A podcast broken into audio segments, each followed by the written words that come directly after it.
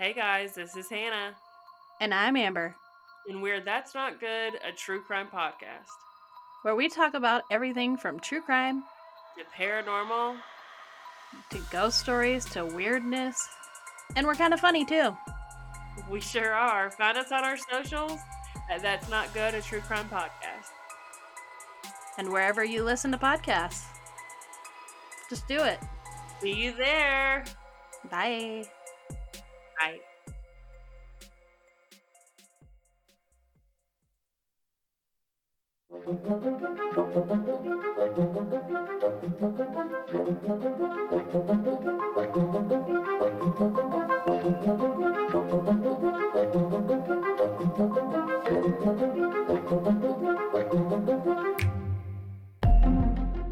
The subject of this series may just be the worst atrocity the world has ever seen that you've never heard of. Going back to just before the beginning of World War II to a war that you also probably have never heard of, we're going to discuss in great detail the events of what many call the Six Weeks of Horror, containing everything from shootings to crucifixions, castrations to being buried alive, and an absolutely massive amount of sexual assault and all out murder, where neither men, women, or children, from fetuses all the way up to the elderly, no one was safe in this city from the invading army. We're going to dig deep to tell you what happened, why it happened, who tried to stop it, and what happened to those that participated in it. Spoilers, not much. Today, we give you episode one of The Rape of Nanking.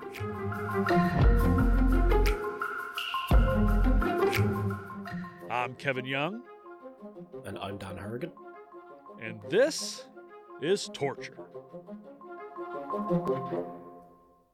Boy, is it ever. it's this okay, it's not gonna i'm just for if, if you're out there and you you don't know the rape of nanking which i wouldn't i wouldn't expect a lot of people to know about the rape of nanking it's not something that's really taught over here anyway. I don't know about about in europe. Mm, um the First I heard of it was when you mentioned it to me. yeah, the japanese have So. the Japanese and to uh, a lesser extent, but still an extent, the uh, American and European governments have done a, quite a bit to squash down the retelling of this story uh, because of how everybody kind of plays in it. We'll get more into how uh, Europe and America play into it later episode, not so much today. Um, probably next episode, I'll tell a little bit. I'll tell uh, kind of the history of um, how everything came to be. So you'll hear more about that then. Um, okay. but there's a reason that you have you probably have never heard of the rape of Nanking. Uh, the Japanese worked really hard to make sure nobody heard about the rape of Nanking because it gets fucking brutal. Uh, just so you well, know. considering considering we know so much about the Holocaust, for example, Yeah, to then Yeah. know then that we don't know much about this because of how bad it was, that it was kind of hidden. Right. That kind of already says a lot. Yeah. so Yeah. So with things like obviously now I say it's the worst atrocity the world has ever seen that you've never heard of. Um, what happens in Nanking and from Shanghai leading up to Nanking? So it's a it, it, that's a few months, but mostly in and around Nanking.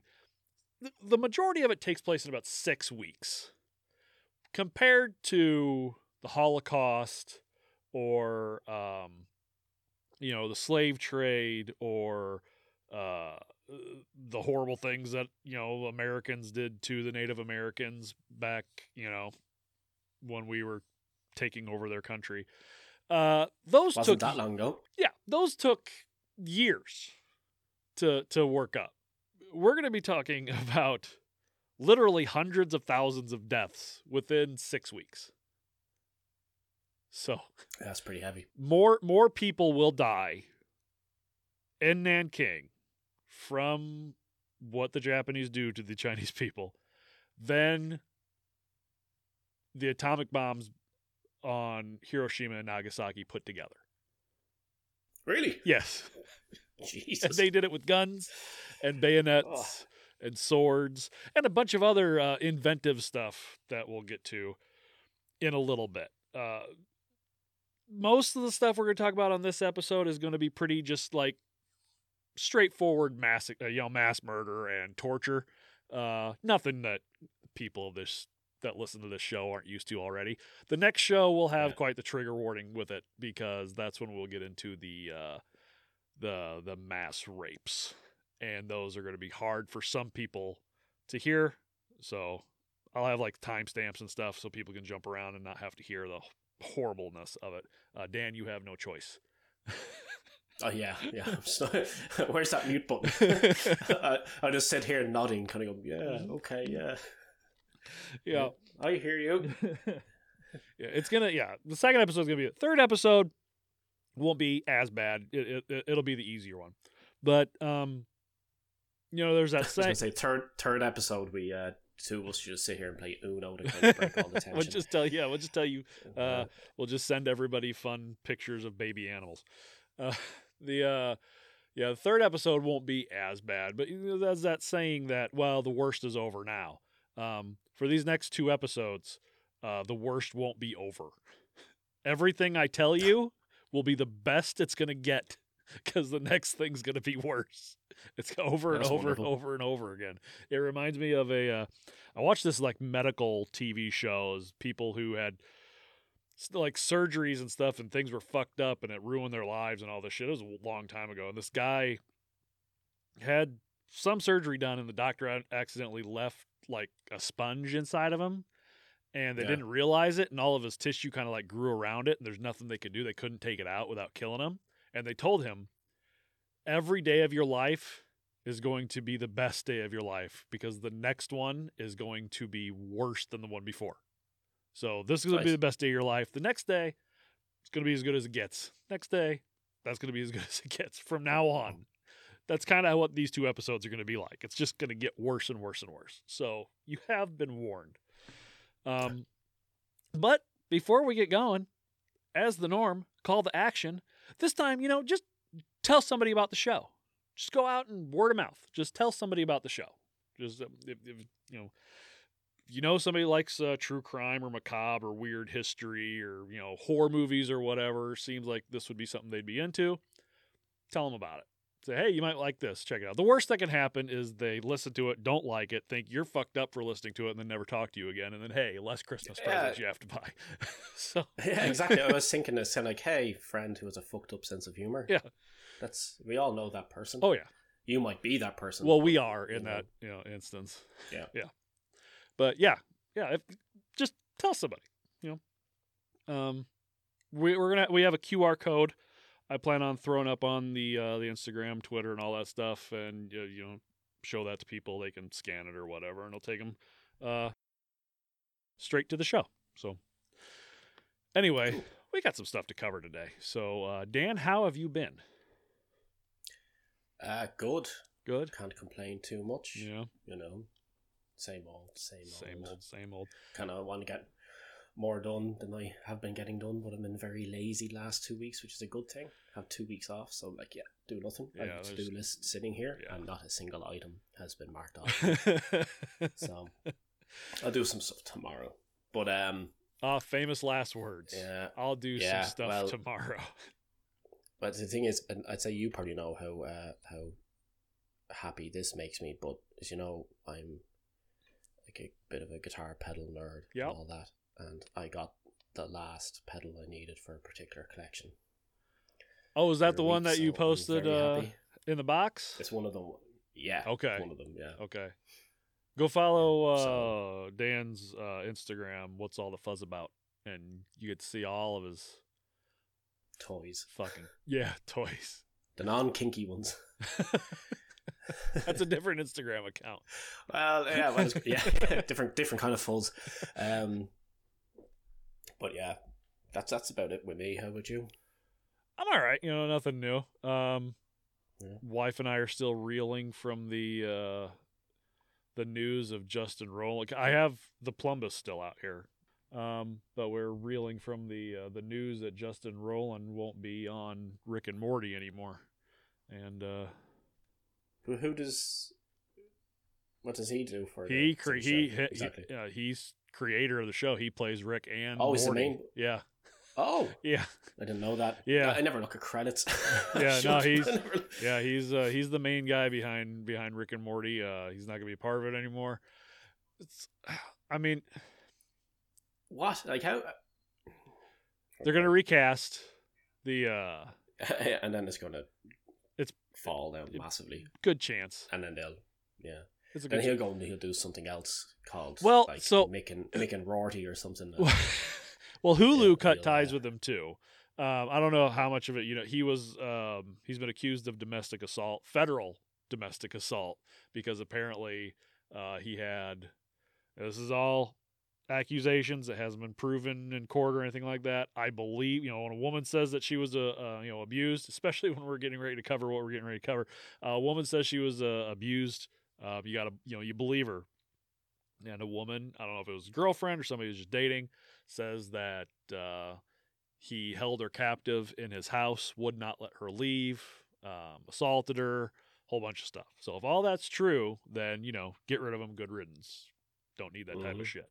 Um, yeah, you know, as a fan, you kind of crush fingers and hope that maybe it's not true. But at the end of the day, you, you believe women when they say that they were assaulted, and she says that what she went through is it, it sounds pretty horrifying. So uh, also believe men when they say they've been to. Just yes, if up. men have been assaulted, belie- when anybody says they've been assaulted, believe them, Yeah.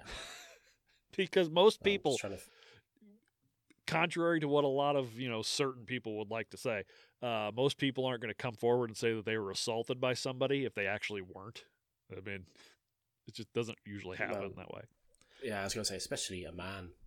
You know, I mean, if I there's still an awful lot of that. Ooh, can't say anything. I'm a man. yeah Bullshit. yeah Say it. Yeah. If I was, I'd say it. Yeah. The same. if you're in trouble get help Kevin does it to me on a fortnightly basis. In my he assaults my ears it's going to be bad this time too and my brain. all right That's why I brought water with me this time. oh instead of liquor And, uh, yeah. Man, I'm all like, actually, no, I'm not. No, I bought whiskey. I'll have a whiskey later, maybe. Okay. All right. So our main source for this series is The Rape of Nanking: The Forgotten Holocaust of World War II by Iris Chang. Now, Iris Chang is actually the granddaughter of survivors of the Rape of Nanking. Now, her grandparents actually got out a little bit before the shit really hit the fan, um, kind of when during the aerial bombardments. She interviews a ton of people who survived. Uh, Right. including her her parents who were very little at the time, her grandparents. Um, I, somebody will we will meet in the next episode. She interviewed who that woman might be my new hero, but again, you have to wait. And by the end of the series, uh, we will talk about Iris a little bit and how some people, mostly Japanese nationalists, uh, would like to see her done away with because, well, Japanese nationalists are kind of like the Holocaust deniers. They they want to say it didn't ever happen when I, I, I don't want to go interrupt the flow here, but mind me asking you, this woman who you said you might might be your hero. Yeah. Does she speak Latin by chance? no, no, she's a Japanese. She's a. Chinese woman. Well, under on the on the, the Gilderay standard, she can't be uh, or Gilderay, whatever the hell his name is. She cannot be a hero. No. I see what you're doing. I see there. where you're yeah, coming we, from. we have I have a hero graphs now, right? And speaking Latin Is it- is the basis of if you don't speak Latin, you don't even get on the chart.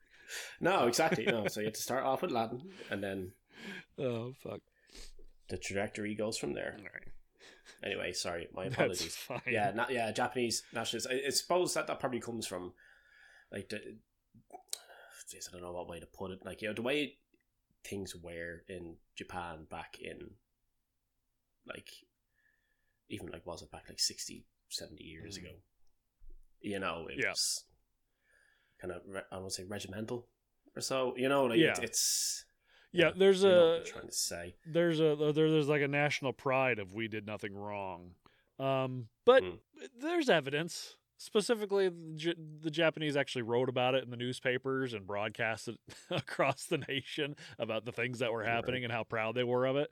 Um, there is a culture in the military that is kind of force fed into the troops from the higher ups to uh, you know pretty much hate all other Asians that you are the strongest. You know, it's it's it's you know the land of the samurai. That's is where you're coming from. Yeah, Everything's about honor and knowing what these men did uh, in these you know six weeks uh, is pretty dishonorable.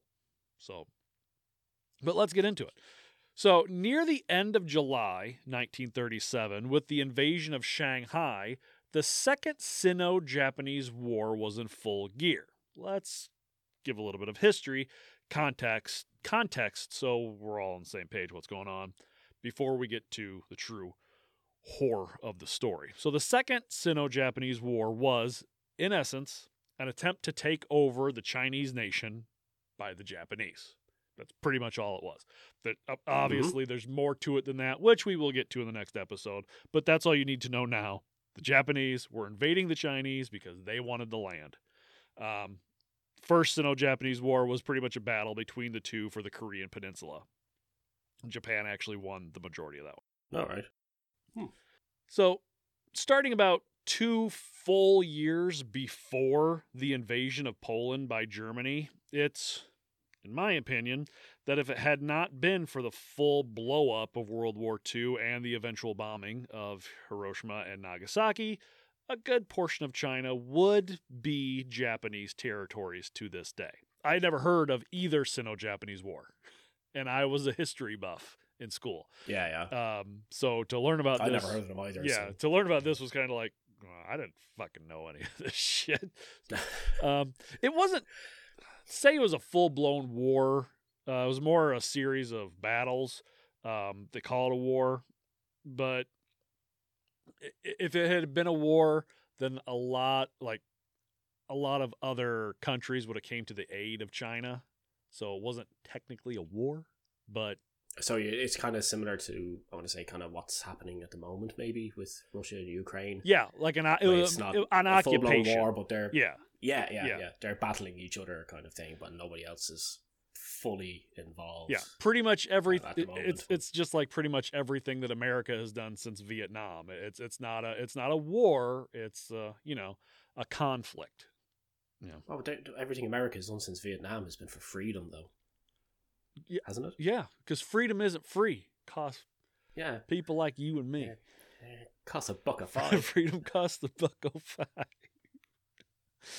Uh, anyway, um, the the war, quote unquote, didn't all start real the invasion of Shanghai, but that is what most people look at when they say, "Well, when did when when did this the war you know begin?" Most people would look at the invasion of Shanghai. The invasion is far from a cakewalk. Now, the Chinese outnumber the Japanese about 10 to 1. If if you don't know, there's a lot of Chinese people. They're like everywhere. yeah, yeah, yeah. especially in China. there's a lot of them. Even back then, there was a lot of Chinese people. Uh, Yeah, sure. The the thing would have been a full swing then, wouldn't it? The or was it even at that stage? I don't know. Do they have the, the law about how many kids you could have? Uh, You I don't- the I don't one think- one child family thing. I don't know if that was a law in the mid 30s, mid to late 30s, or Well, not. Let's find out. Let's find out. China one child law dates. Boom. Policy dates. Um, oh, was introduced in 1980 Okay. and so- ended in 2016. So there you go. Yeah, actually, the uh, if I remember right, I just read that the for the first time in God knows how long, the population of China has actually decreased, yeah, yeah, which yeah, is can see the actually which actually might Yeah. might destroy the world economy. so we Yeah, got uh, that here's here's something here's something for people to put into perspective for the sheer number of people then that are and were in China at Yeah. the time. The fact that twenty years after, or so well, this is in 1980. Given how many years after about multiple 40, world yeah, wars. 40, yeah. Yeah. with there having been a couple of world wars within the previous 80 years, Yeah. along with that war, along with everything else, they still had too many people. It's a lot of So- people. but yeah. But China's a big place, so you could spread out. no, no, it's it's, China's it's gigantic. huge. Like, yeah, China's gigantic. Yeah, Um, but anyway, yes, Chinese outnumber Japanese 10 to 1. And that is a theme that will continue as this story unfolds. The Japanese never have more people than the Chinese through this whole thing. It never happens. Now, even though the Chinese were far from the battle hardened warriors that the Japanese were, were, they fought hard. So they, they caused large losses for the Japanese military. So when the city eventually fell about three months later. They thought they were going to walk into Shanghai, take it over, be done, boom, out. Kind of like Putin yeah. with Ukraine. He thought he'd walk in there, take everything, and be done within a week. They thought the same thing. It took them three months to completely take over Shanghai. Uh, it took several battles in several areas in and around Shanghai. So when they were done, the Japanese angry and ready for blood. So they then turned their focus to the, at the time, capital of the Republic of China, Nanking. So the, I'll get into the preparation that the Chinese had for Nanking. Either next episode or the third episode, I haven't decided which. Uh, the Japanese strategy for Nanking was fairly simple one, as simple as military plans go. The army exploited the fact that the city was blocked by water in two directions. I'll uh, post a map up on our Instagram so everybody can kind of see what Nanking looked like at the time. I actually, I actually just googled Did because? I wanted to have a look. See So what you- it, yeah, yeah, yeah. I wanted to have a look at it. So yeah, Uh, so the cap the capital lay uh, south of a bend in the Yangtze River. Uh, that first coursed northward and then turned to flow east. By converging upon Nanking in a semicircular front from the southeast, the Japanese could use the natural barrier of the river to complete the encirclement of the capital and cut off all escapes. Late November, three parallel Japanese troops rushed towards Nanking. I know for military, and this might be a little boring, but it, it there's there's stuff in here that is important, so bear with me. So one of these uh, groups, or battalions, whatever you want to call them, traveled west under the southern bank of the river, then pouring into the Yangtze Delta through the Peimu Inlet northwest of Shanghai, and along the Nanking Shanghai Railway.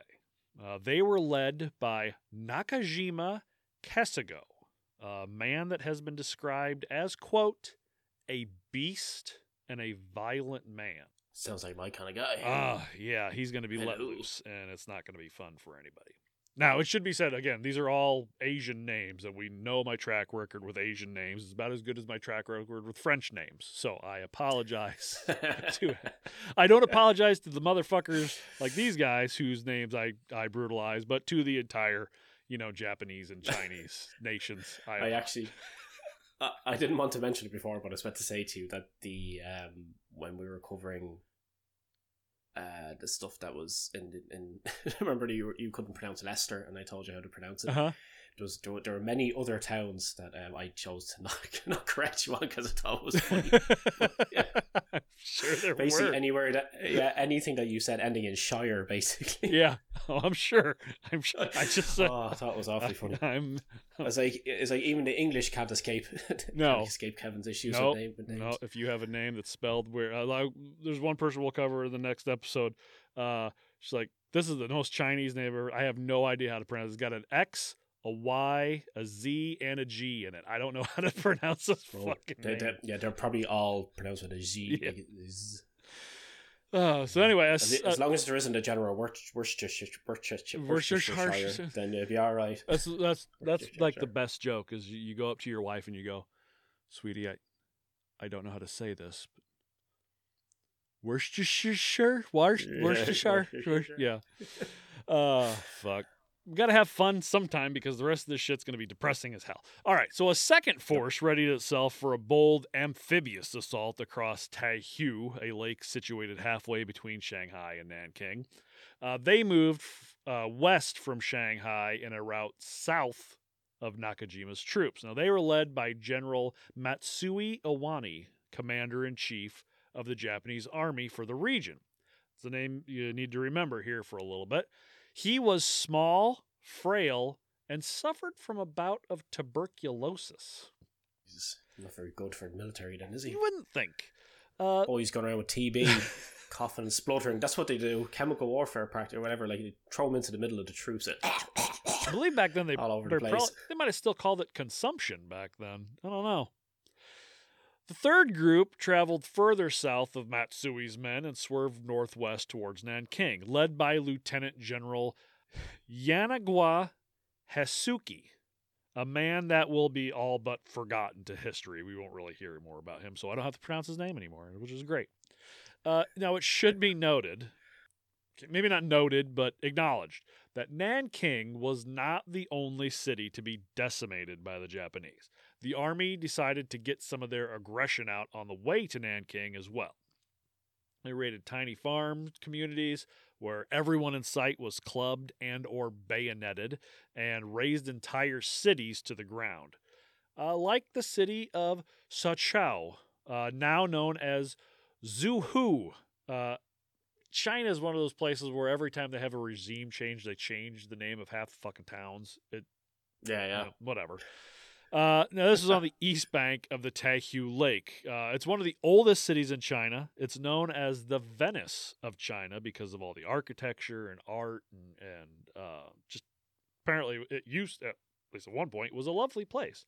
But on the 19th of November, 1937, the Japanese advanced in the rain through the gates of the city. Now, it should be mentioned that many of the more prevalent cities in China are surrounded by walls and gates. The Chinese have a thing for walls, if you didn't know. It's kind of what they're Yeah. famous for. Yeah, they have a very big thing about Yeah. walls.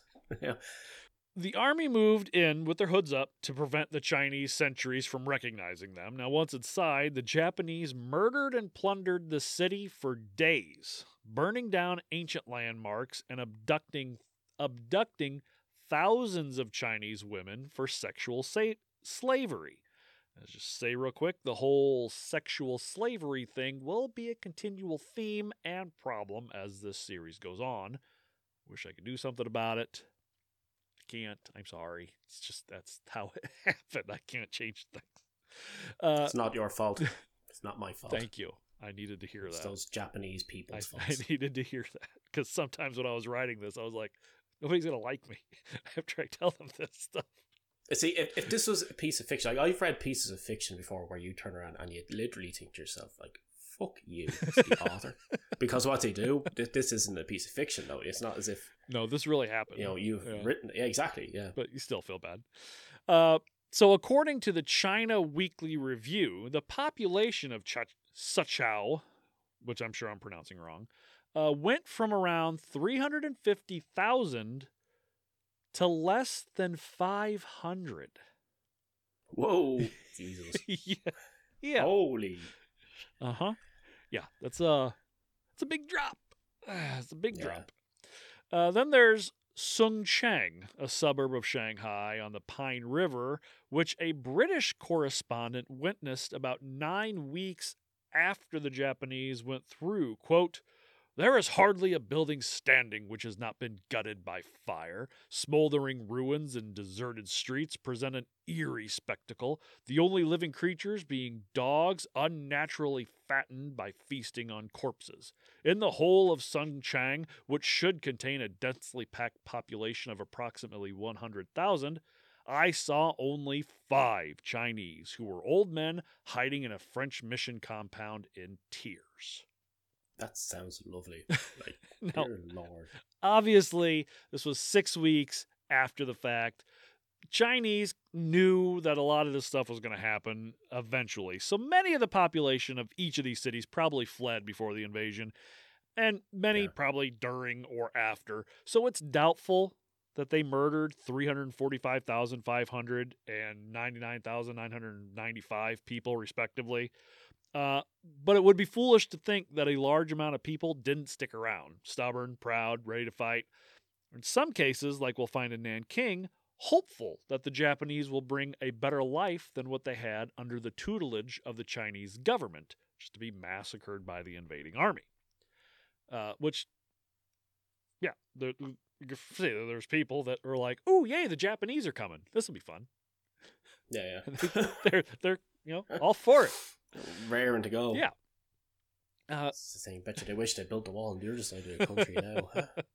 yeah, they built one on this side. You forgot the other Yeah. fucking side. And they're like, oh, well, we have the water. Well, Yeah, boats. You know, Oh, they've been around yeah. for eons. Uh, so the most notorious of the events that took place in the lead up to the occupation of Nanking. Again, we're not even there yet. We're not to the horribleness yet. This is all just semantics. Uh, was the almost mandatory killing contest Japanese soldiers were made to participate in. The most famous of which was the competition between Mukai Toshiaki and Noda Takashi. Again, horrible with Asian names. I- I'm perfectly fine with them when I'm saying them to myself, reading them on my phone, just trying to read through. I'm like, oh, that's how you pronounce it. And then I and then my mouth says, fuck off, I'm not doing it. Uh, so this this competition was actually covered by the Japan Advertiser like a sports contest. They had like updates on it as they went along. People could follow. Like- people could like, get like the newspaper. Go ahead. it's like I was gonna say it's like Mortal Kombat or something like that. Like you know, the guys are just People could reporting on it the whole time. people could follow along at home from the newspaper and see how well they were doing in their killing contest, how many Chinese people they decapitated.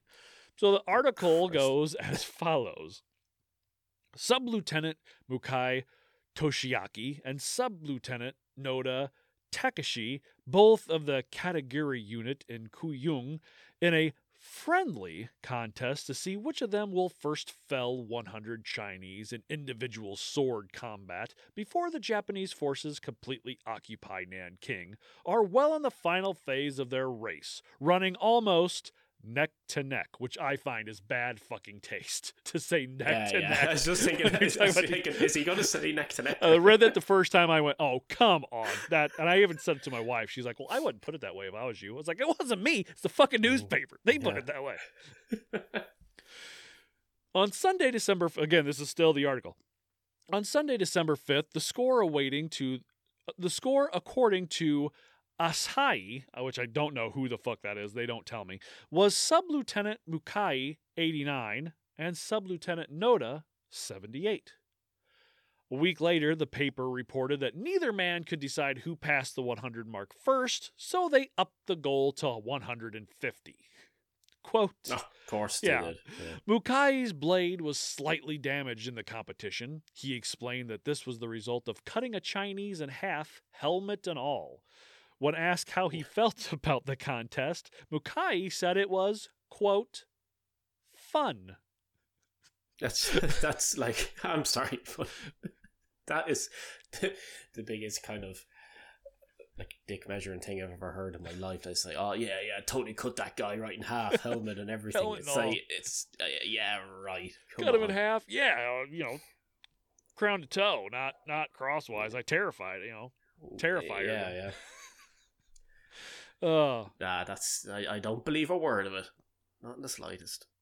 Uh, maybe. I, I believe that they're they're killing all these people. I don't know if he cut them from from crown to crotch or not, but I believe the rest of it. Uh, so again, before we get to Nanking, we're not even there yet. Uh, it needs to be noted that there was sort of uh, power change in the upper echelon of the Japanese military. Now, while Matsui had been in charge of pretty much everything in the region up until early December, given his assignment by the Emperor Showa, or as many of us know him, Emperor Hirohito, uh, he was Matsui was older, and like I had said earlier, sick from tuberculosis. Now, this is a possibility that these things played a factor in Hirohi- Hirohito's appointing his own uncle, Prince Asaka Yasuhiko, which I'm not going to say his name anymore. Fuck that. I was looking forward to all of these names. I know you are. the Uh, and- worst thing is you can't even shorten them or come up with some nickname version without come across as being a big racist. yeah. So So anyway, the What was his first name? uh, or what we assume is Asaka. the first name? Prince We- As- we've- We'll just call him surname, yeah. the Prince. The Yeah. Prince. Um, so the Prince was supposed to be a replacement for Matsui, and Matsui was getting a quote promotion out of combat. Uh, this is probably the most important event to lead up to what was to come. Matsui, while he was still in power over the region, issued a set of moral commandments for the invasion of Nanking. He ordered his armies to regroup a few kilometers outside the city walls, to enter the capital with only a few well disciplined battalions, and to complete the occupation so that the army would, quote, sparkle before the eyes of the Chinese and make them place confidence in Japan. He he was all we should overtake them almost with love. We want them to want us there. Right. So basically, short version you know, So Japanese walk into Shanghai, destroy the place, take it over after three months, and then they start roaming through the rest of the country, going west slash northwest, Yeah. towards Nanking, destroying everything mm-hmm. in their way. Yeah. having making sport of it, and then this new guy steps in. He's like, Well, the, "Power of love." well, Matsui was the guy who was in charge of the whole thing to begin with. Um, yeah, and he Oh, was right, the right, one who right, wanted sorry, I was them. yeah. mixed between him and the Yeah, prince. he there for a wanted them to. He, but but how you treat Shanghai, even though it was technically the New York City of of China, and how you treat all the smaller places, this would be like walking into you know this is the capital of the entire country. If if you could just walk into there, peaceful, take it over as quickly as possible, um, without Yeah. hurting anybody, there's a good chance that you'll be able to work something out, get what you need. Everything could be over pretty soon.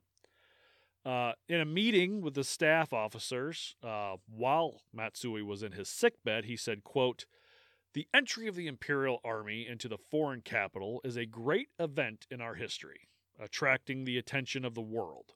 Therefore, let no unit enter the city in a disorderly fashion. Let them know beforehand the matters to be remembered and the position of foreign rights and interests to the walled city, in the walled city. Let them be absolutely free from plunder. Dispose sentries as needed. Plundering and causing fires, even carelessly, shall be punished severely. Together with the troops, let many military police and auxiliary military police enter the walled city and thereby prevent unlawful conduct. So, yeah, if if there's sentries, if there's people like protecting the city, obviously, you know, kill them. But don't go in there, you know, just haphazardly and just start taking people out, you know. Well, sounds like nobody got that memo.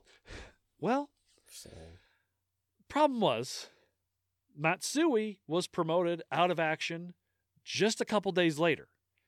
And Hmm. then the prince left Tokyo by plane, arrived on the front around the 8th of December, just one day after becoming the new commander in chief of the region. So about one day before my birthday.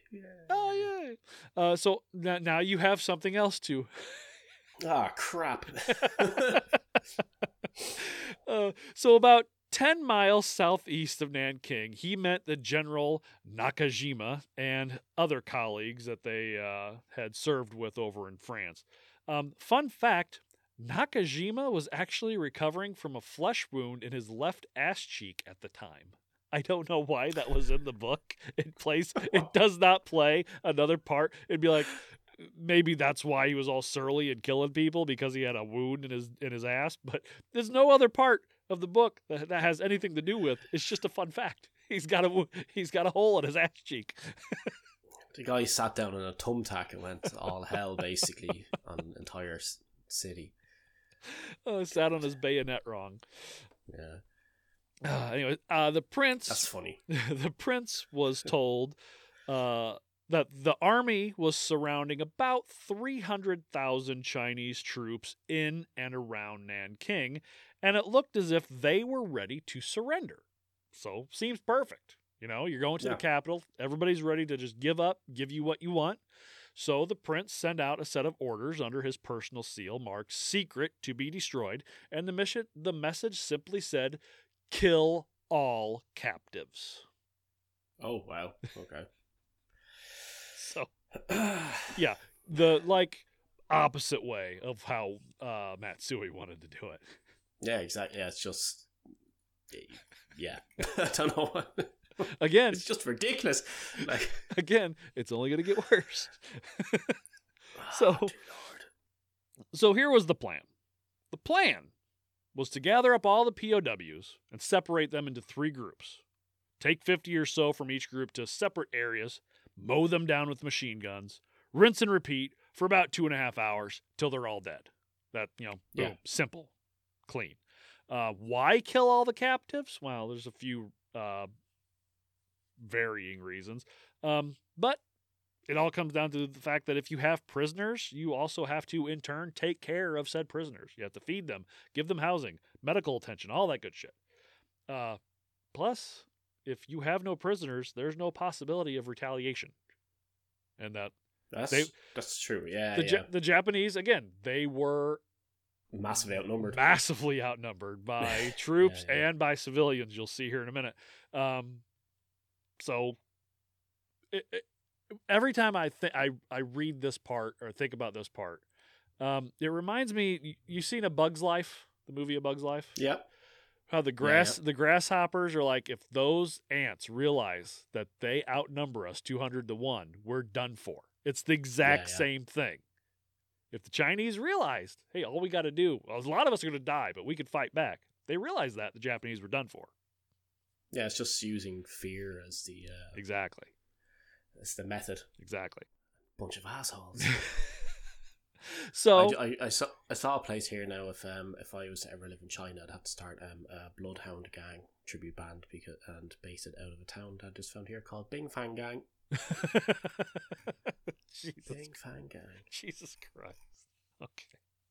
So the Japanese had a plan, all right, but executing executing it was a different story. So when the Japanese finally broke through the walls of Nanking on December 13th, after a long campaign of aerial bombardment, the 50,000 troop strong army was met with about half a million civilians and 90,000 Chinese troops. So Nice. almost almost 600,000 against 50,000. Yeah, Yeah, yeah. To the Japanese fortune, however, many of the Chinese had thrown away their weapons when they tried to flee the city during the siege, which again, we will talk about tomorrow. Well, not, tom- not tomorrow, next episode. I'm sorry. I wish it was tomorrow. I want to get this fucking thing done and over with. So, ra- That's because they were uh, cheap Chinese copies of things, you see, because they haven't got the copyright issues there, you know. So always buy American people. yeah, it- thing. Yeah, yeah, Yeah. like little packages. They're not X Men, they're like action person. Yeah, I love those. so rounding up the thousands of troops wasn't as difficult as they thought it would be because the troops didn't have any fucking weapons. Uh, like when some Chinese guards, again, the, the- the Japanese are walking around in groups of like 10 or 12. Uh, they come across in the middle of the night this field that just all of a sudden lights up with cigarette butts and the sounds of frogs. And they shine their light on them and there's about 7,000 Chinese troops just in a field waving two white makeshift flags. It's like, hey, we give up. So these the, handful of Japanese troops took 7,000 Chinese soldiers captive. Jesus. Yeah. Right. I must have, they must have borrowed those uh, white flags from the French. you know, the French get a lot of shit, but if you ever watch the riots in France, they will riot over fucking anything. They're worse than we Oh, are. With riots. Like they wanted to they wanted to up the retirement age by two years, and like they were burning houses down. It's fucking, Jesus. fucking ridiculous. uh, so the Chinese willingly gave themselves up to the handful of Japanese. Uh, they were taken to a large abandoned house in a village near Nanking, and the next day they were separated into two or th- uh, into groups of two or three hundred and killed. It's simple. Oh, yeah, They were told- yeah. They, they told them, like, listen, we're going to get you food, we're going to get you water, we're going to get you medical attention. It's going to be great. Let's go out to this house. A lot of the Chinese troops actually felt like this is going to be the end. They're going to kill us. When they got to the house, they they, they said that it looked like a slaughterhouse. Um, but again, nobody fought back. So the next day, they just Yeah. they just killed them all. Yeah, yeah. Easy, easy peasy. Like It's pretty horrible. it is. So th- that you know, seven thousand is bad, but that pales in comparison to the massacre at Mufu Mountain on the sixteenth of December. Fourteen thousand seven hundred and seventy-seven Chinese soldiers were captured, stripped of everything but their clothes, and taken to temporary buildings. Next day, the Chinese Where did that? Where did that happen? Mufu Mountain. I just wanted to hear you say it. Again. the next day, the Chinese troops were told that they would be moved to an island for holding, but in order to do so, they had to have their hands bound behind their backs for safety. Uh, the process Oh, took hours, and they just let them. They just they let me tie I your hands see where this back. is going. I can see where this is going already. Like, God damn it! So then, between 4 and 6 p.m., the troops were divided and marched to the riverbank. Uh, and then they stood there for about four hours after the sun had gone down. Then the Japanese opened fire with machine guns. Uh, Chinese had nowhere to run. The machine guns were behind them, uh, shot at them. If they run forward, Yeah. they're going into an icy river. So With their hands tied behind with their their hands tied behind their back. Uh, the gunfire lasted about an hour. Jesus. and then, just, you know, to make sure, the Japanese spent the rest of the evening and some of the next morning bayoneting the bodies one by one. Oh yeah, of course he did. Yeah. Can't leave anybody behind. Of course he did. Yeah, yeah, exactly. Yeah, double tap. The number one rule in zombie apocalypse. Double tap. That's what you gotta do. Uh, we might get to the kill of the week. I don't know. Hmm. But yeah, double tap. Uh, so the problem with killing so many, what do you do with all the bodies? Can't just, you know, let them sit there. Um, there weren't enough large ditches for the groups of seven to eight thousand corpses, and when they decided to try cremation, and the Japanese poured large drums of gasoline on mounds of bodies to burn them, the drums ran out of fuel before the fire could do the job. Quote, the result was a mountain of charred corpses. Uh, which the war dogs that the Japanese had and the you know various animals around the area just came and just started eating off of. Sounds delicious. Uh huh. Yeah, that's. I was going to say I did not have enough dogs to feed them. Uh, I'm assuming man. uh, I'm assuming Mufu Mountain Two was built from the corpses. Then just just so you got you got big Mufu Mountain and then little Mufu Mountain next to it. Like you just kind of put the bodies up to make it look like that. Take a picture. Uh, but what happened? So this is all horrible. What happened to the Chinese troops after the Jap- Japanese entered the cities? It's all absolutely horrible. But it's not what makes the rape of Nanking the rape of Nanking. That's what happened to the 500,000 civilians, which is, again, you know, a war crime. But yeah, well, any kind of crime. But yeah, I, that's- I don't think the that's- Japanese went and signed the Geneva Convention. I think they probably just do whatever they want. Um, well, that's it. so before the Japanese entered the city, the citizens of Nanking had the hope that the invading army would treat them well, that hopefully when the fighting was over, the Japanese would return to civility and may even possibly be better rulers than the government that they had had, the one that had abandoned them. Um, you come to find out that the the government in Nanking pretty much just took off and left the troops and the people to fend for themselves. Honestly, That's pretty typical of pretty terrible Yeah. rulers all across history. So many, many of the Chinese actually came out to welcome their new occupiers, uh, cheering as they entered through the walls, hanging the Japanese flag from their windows at home and at work. But when the Japanese troops entered the city, they didn't do so with good intentions. They did so with machine guns, revolvers, and rifles, shooting anyone they saw. Uh, they went, they would occupy government buildings, banks, warehouses, shooting random people, many of them in the back as they ran away. uh, firing into crowds of scared people, taking out elderly women, children, anyone they saw. Soon, uh, every section of the city had bodies in the streets and alleys, either dead or dying.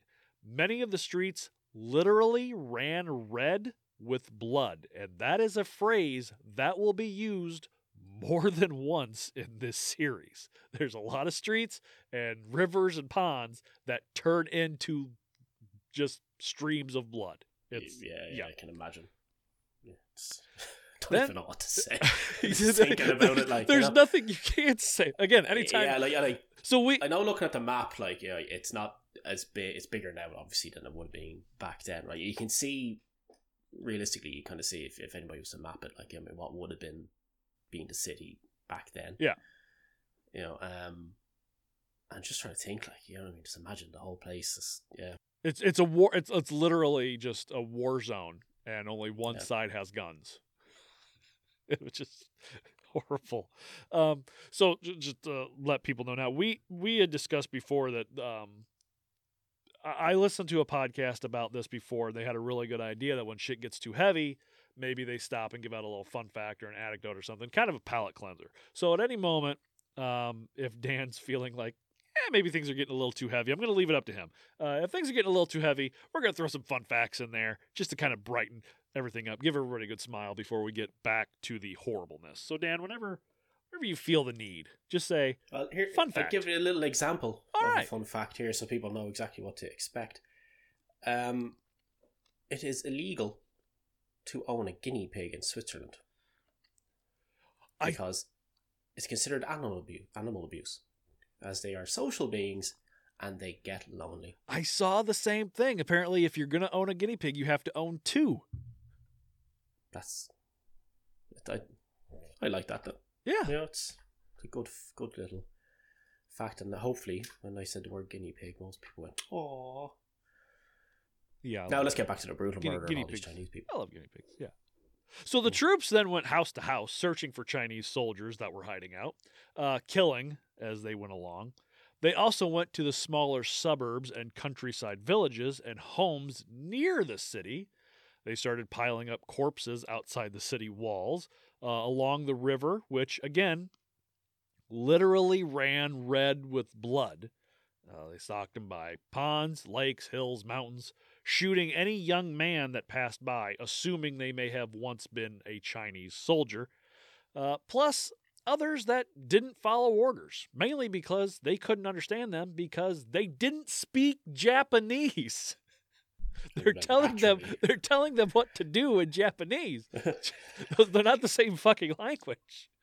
Uh, even even Asian people think all Asian people are all Asian people. So you must speak the same language as me.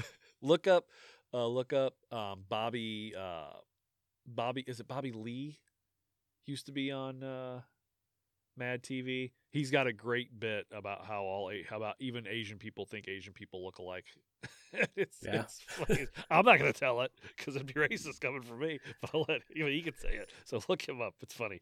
Um they would raid stores murdering everyone inside looting what they wanted and burning the rest. One Japanese reporter claimed she watched Chinese prisoners being lined up on top of the walls and soldiers charging at them with bayonets, causing the prisoners to fall anywhere from 46 to 67 feet to the ground, splattering blood everywhere. Also delightful. Yeah. Like Yeah, these- Hans Grubering people. Pretty much. Yeah, these walls that were around the city weren't like 20 foot high walls that you could climb up with a ladder. These were these are city walls. They're fucking huge and thick. Well, if they didn't if they didn't shout "Happy Trails Hans" in Japanese every single time, I'd be bitterly disappointed. Now. Jesus Christ. So, mountains of bodies were thrown into the Yangtze River by civilians at gunpoint. Uh, many of the bodies were still alive until the freezing water took them under and they drowned.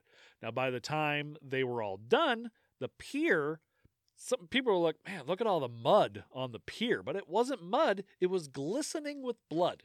The entire pier was covered in blood, so much that it looked like just mud all over the pier.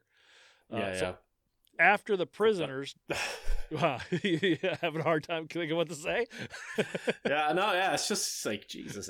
it's it's it's like taking like Hostel, the movie, times fifty in a Yeah. single room. You know, Yeah. and spreading that across an entire city. Yeah, yeah. but remember the the theme for this show, uh, for this episode, of the series. Uh, it's only going to get worse. Well, yeah. So, Things after- can only af- after- That's why I have uh, from the Good Place as my background today. Uh, welcome. Everything is fine. You ever seen the Good Place Uh, with Kristen sure Bell have. And uh, Ted Danson? It's one of the best Nah, shows. probably. It's one of the best shows ever made. It's Oh. fantastic. Love it. Go watch The Good Place. It's great. Uh, it'll make you feel a lot better um, after what I'm going to tell you now. So after the prisoners did their job about you know dragging bodies into the river, they were lined up against the riverbank and shot. Oh, You know for, uh, uh, for all this- their hard work and effort. exactly this event alone, an estimated twenty thousand people were killed.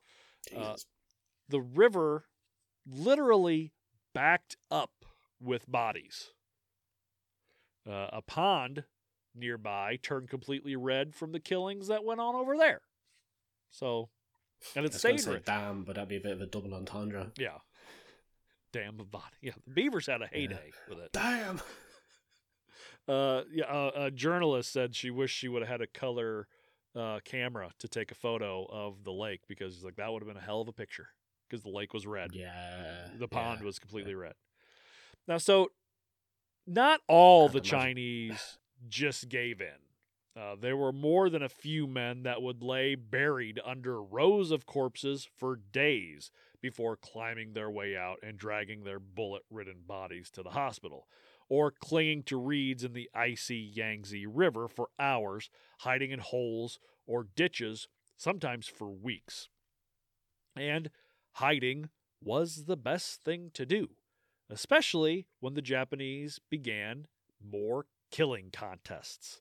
So, literally, a game to see which soldier could kill the most Chinese, like we had already talked about. And they kept score by collecting heads. Uh, Chinese men and women were set up in lines next to trenches, lambs to the slaughter, as Japanese troops walked to each of their to each with their sword, cut off their head, leaving the corpse to fall back, and then on to the next. So these killings. So, uh, sorry, they, they kept count by the amount of heads they collected.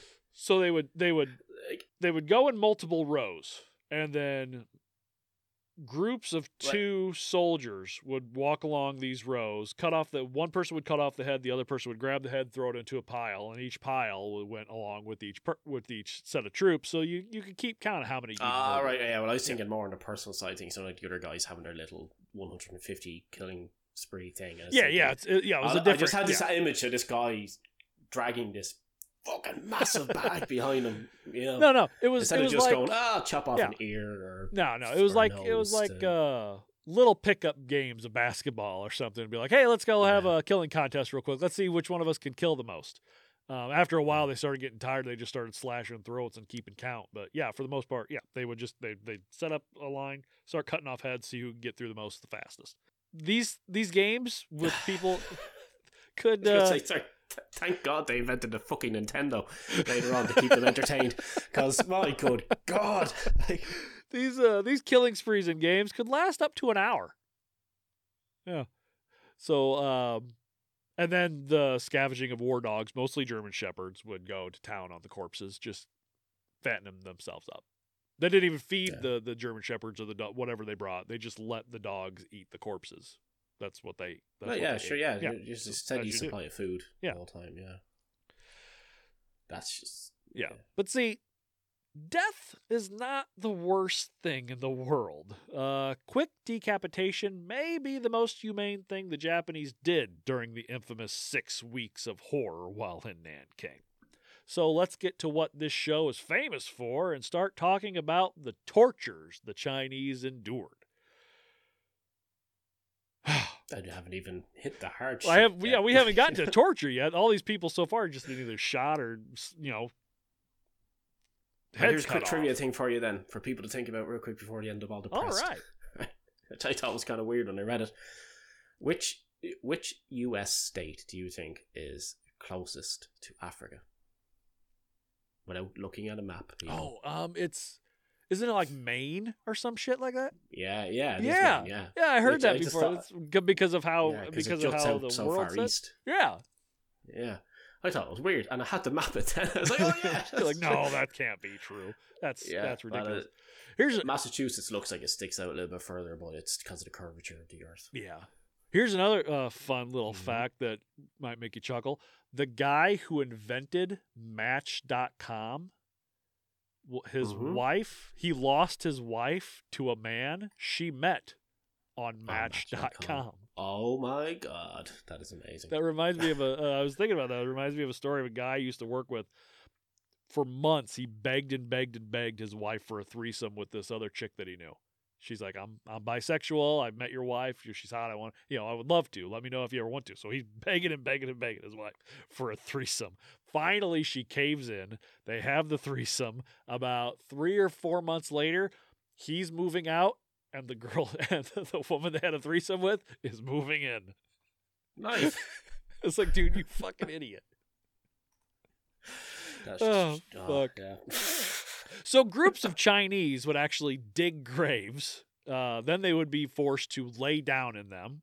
Then a second group would bury them alive, and then they would dig a grave, and then they would lay down in them. And a third group would bury them, and so on and so on until they ran out of people to bury alive. Yeah, Which- right. Which is one of the biggest horrors that, that I uh, that is that is a genuine fear of being buried alive. I'm not very claustrophobic, but being buried alive is a genuine fear.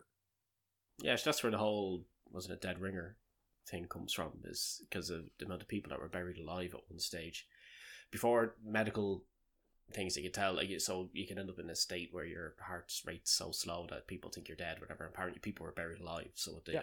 allegedly what they used to do was tie string around a person's finger or hand Mm-hmm. so that it was tied to a bell Yeah.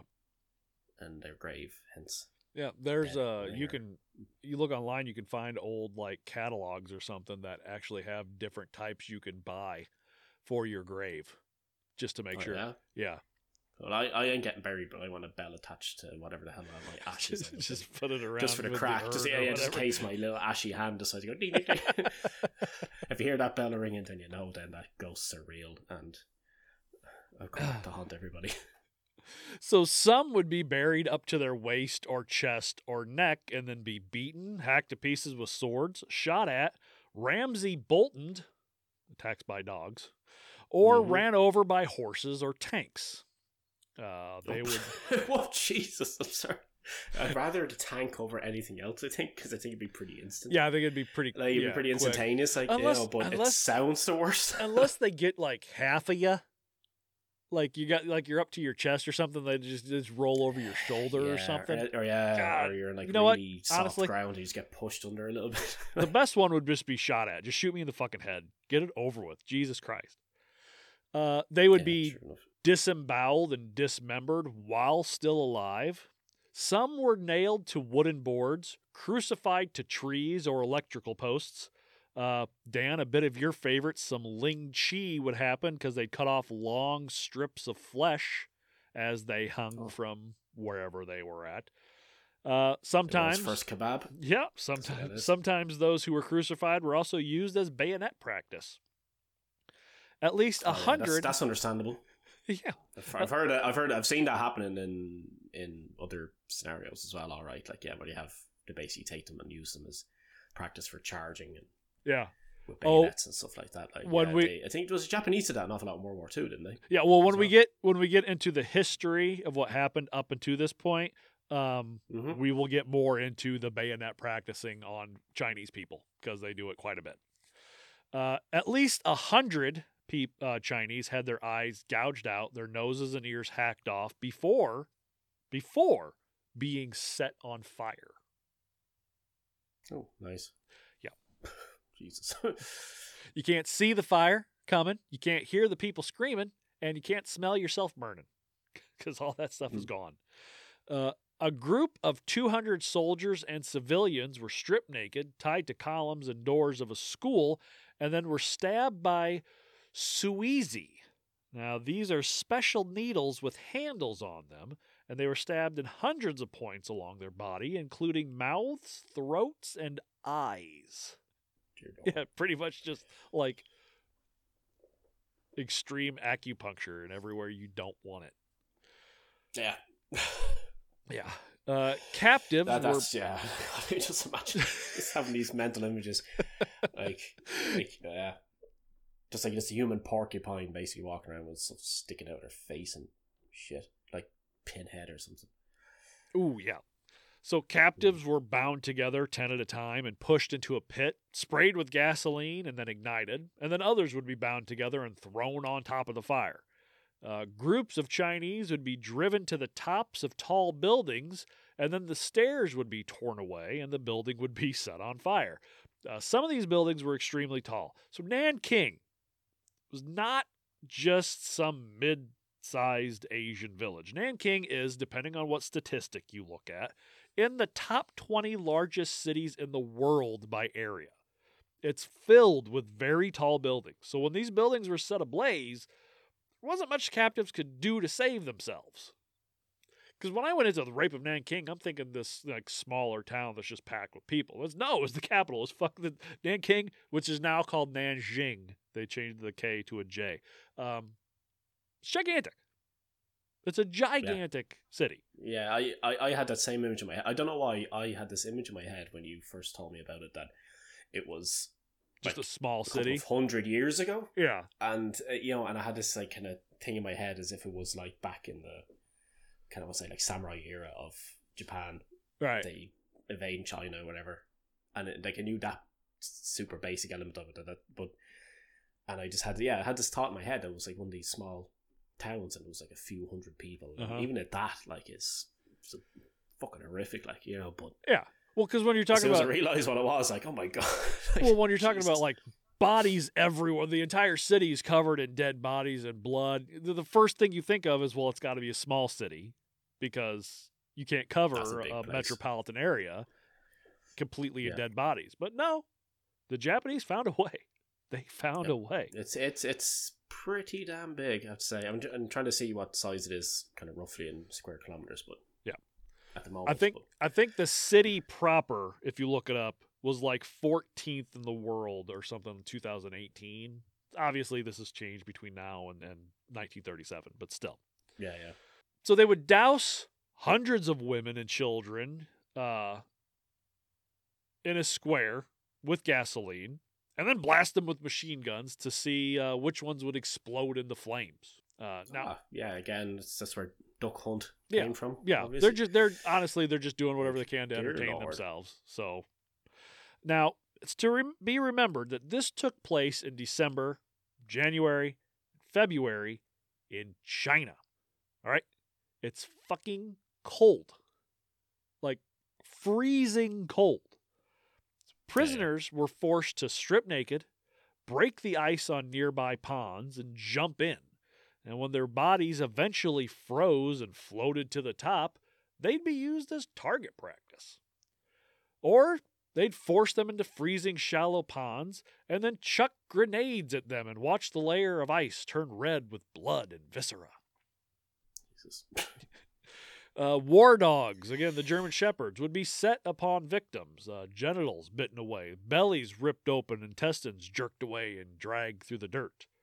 Uh, people were saturated with caustic acid. Babies of all ages were bayoneted. People were hung by their tongues.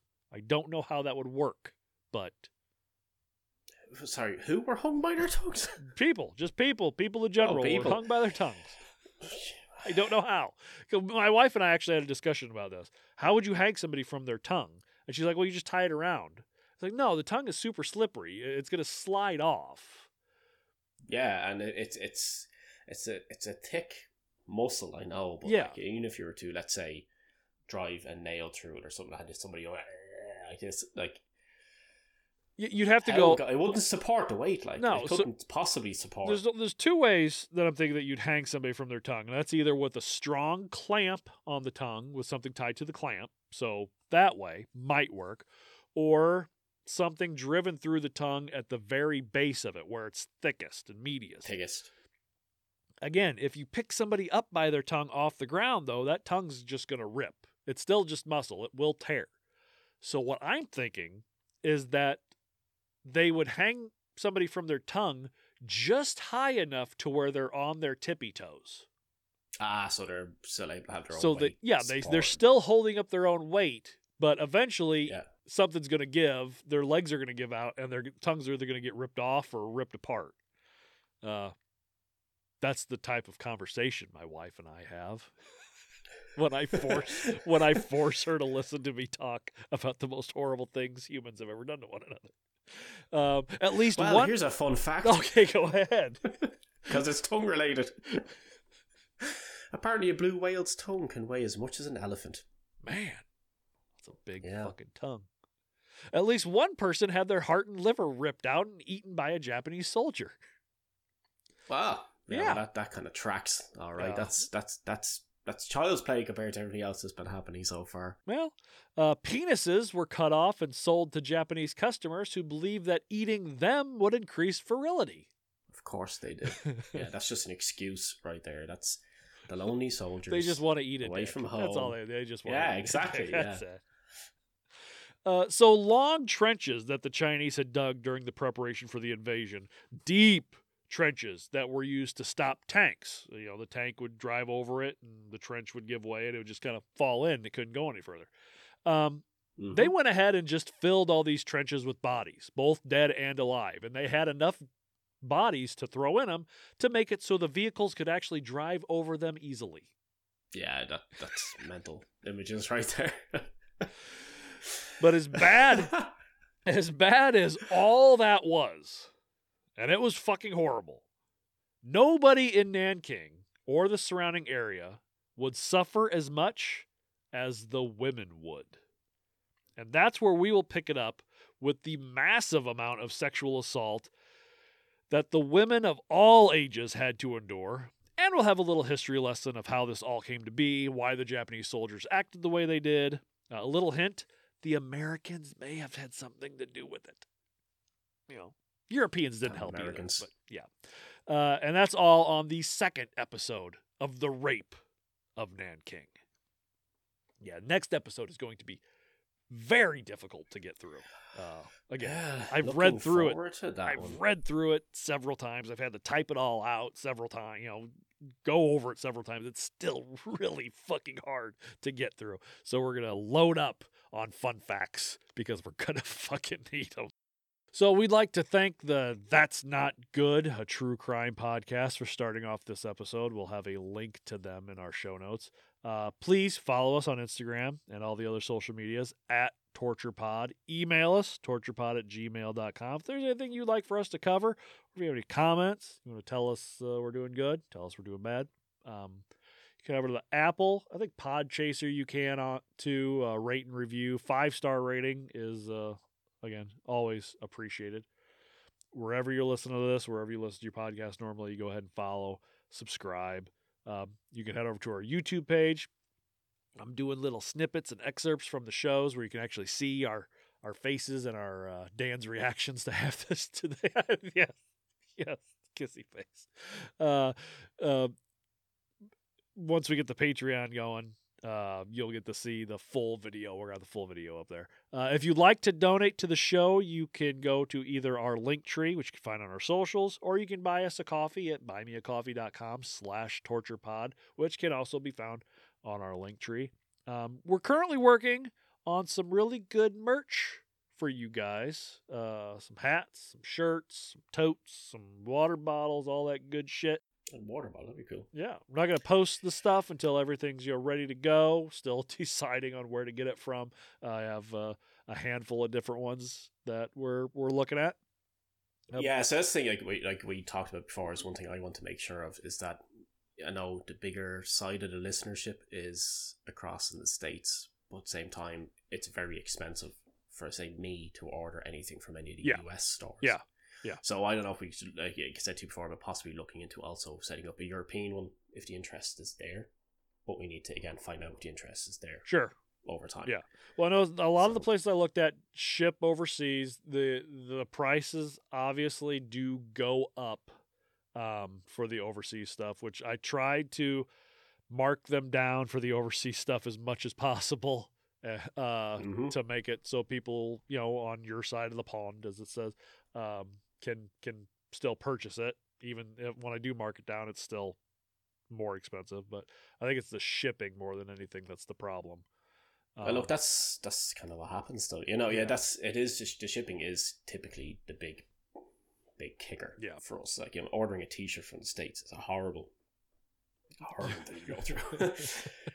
so Well, we're also uh, working on our Patreon. Like I said, um, there's been some issues with Patreon the past few weeks. I've heard about uh, people's audio not going up, um, accounts being not deleted, but stuff going on with people's accounts, money not going through and stuff. So we're gonna give them a little bit of time to get their shit together. Maybe a couple weeks. If they still haven't, then we might just run all of our uh, exclusive stuff through Red Circle and buy me a coffee, uh, if that's possible. Because the good thing about buy me a coffee is you can you can subscribe to a monthly thing or a yearly thing, or you can just make a one time donation. You don't have to subscribe to anything. So, you know, it's either or.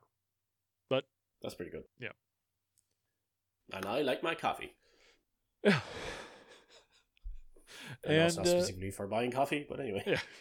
Um, so this is going to be a three-parter, and I'm hoping that we can get uh, together again and record pretty quickly. Because what I'd like to do is put out an episode, um, you know, when we normally do, and then the next two weeks. So I don't want you guys to have to wait, you know, six weeks to finish a whole three-part series.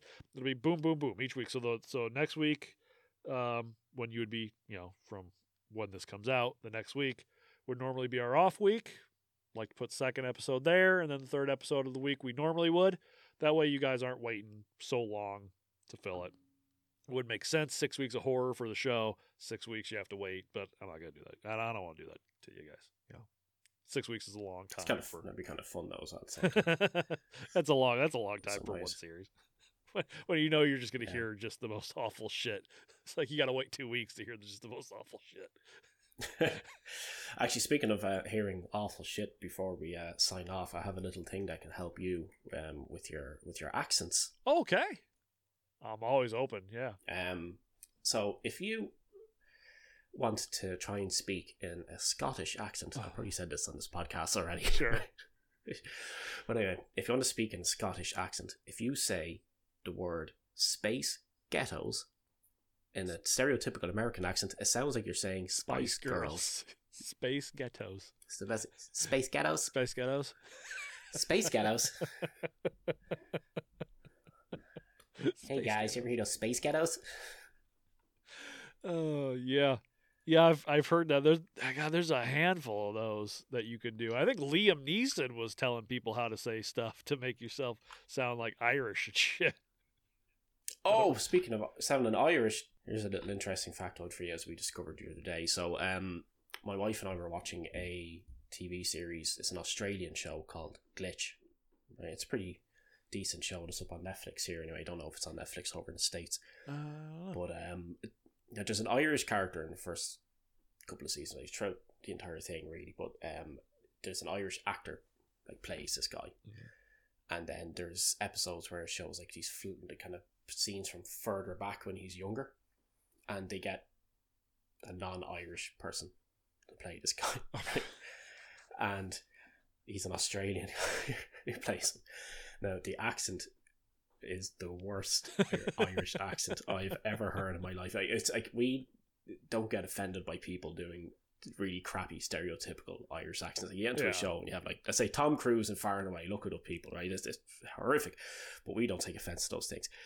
Um, we we were offended by this accent right? we were really offended by this. It was so bad, right? That I, I had to Google the guy and I had to Google the worst Irish accents to see was he listed, and he wasn't listed. But in the list, then, and I had to look this up after the fact, is Matt Damon in The Great Wall. oh yeah. Apparently, his character is Irish, and I didn't know this. So I looked it up and looked up, and it, you can hear the slight twang that he's trying to do. He's supposed to be some Irish mercenary Yeah. and it is so goddamn bad. You just made me think of it though when you brought up the Great Wall. I mean, you But oh my god! you, got to go a long way to offend an Irishman. I will try and find a video of this guy. If and I'll try and send it on to you if and it's just so bad. we might we that might be a show that's on here. I don't know. I'll have to check and see. If it is, then uh, I'll I'll check it out to see what you're talking about. Uh, it kind of reminds me when you talk about that. Kind of reminds me of uh, outlawing when we talked about uh, Mick Jagger playing uh, Oh yeah. Australian. oh god, I lo- I loved those sort of casting choices. Like I said, and that episode where I mentioned the fact of um, Sean Connery playing a Spanish Yeah. prince yeah, in Highlander. uh, Highlander, yeah, and the Swede playing the Scot. Yeah. Uh, My name's Montoya, Spanish prince. Fucking shit. Uh, that's why I try not to do accents unless I'm just going to go as horrible as possible with them because like uh, they never come Honestly, off. yeah, yeah. yeah, lean into it. Yeah, that's, I'm gonna that's- lean into how horrible they are. Yeah. All right, all right. Anyway, that's all. Uh, uh, that's all I got. You got anything? Anything else you want to? Pearls of wisdom to share. No, I don't- think there's anything, anything wise anyway. Like consider me wise. Yeah. All right. I, all I can say is for the next episode, guys, hold on to your butts because it's not going to be fun. Uh, we'll try to make it as fun as possible, but you could only make you could only make massive rape so much fun before it feels like you're uh, poking fun at people. So Yeah, it's very hard to polish a turd. yeah, that way. All right, guys, that's all I got. Take care of yourselves. Take care of one another, and we'll see you. Sayonara.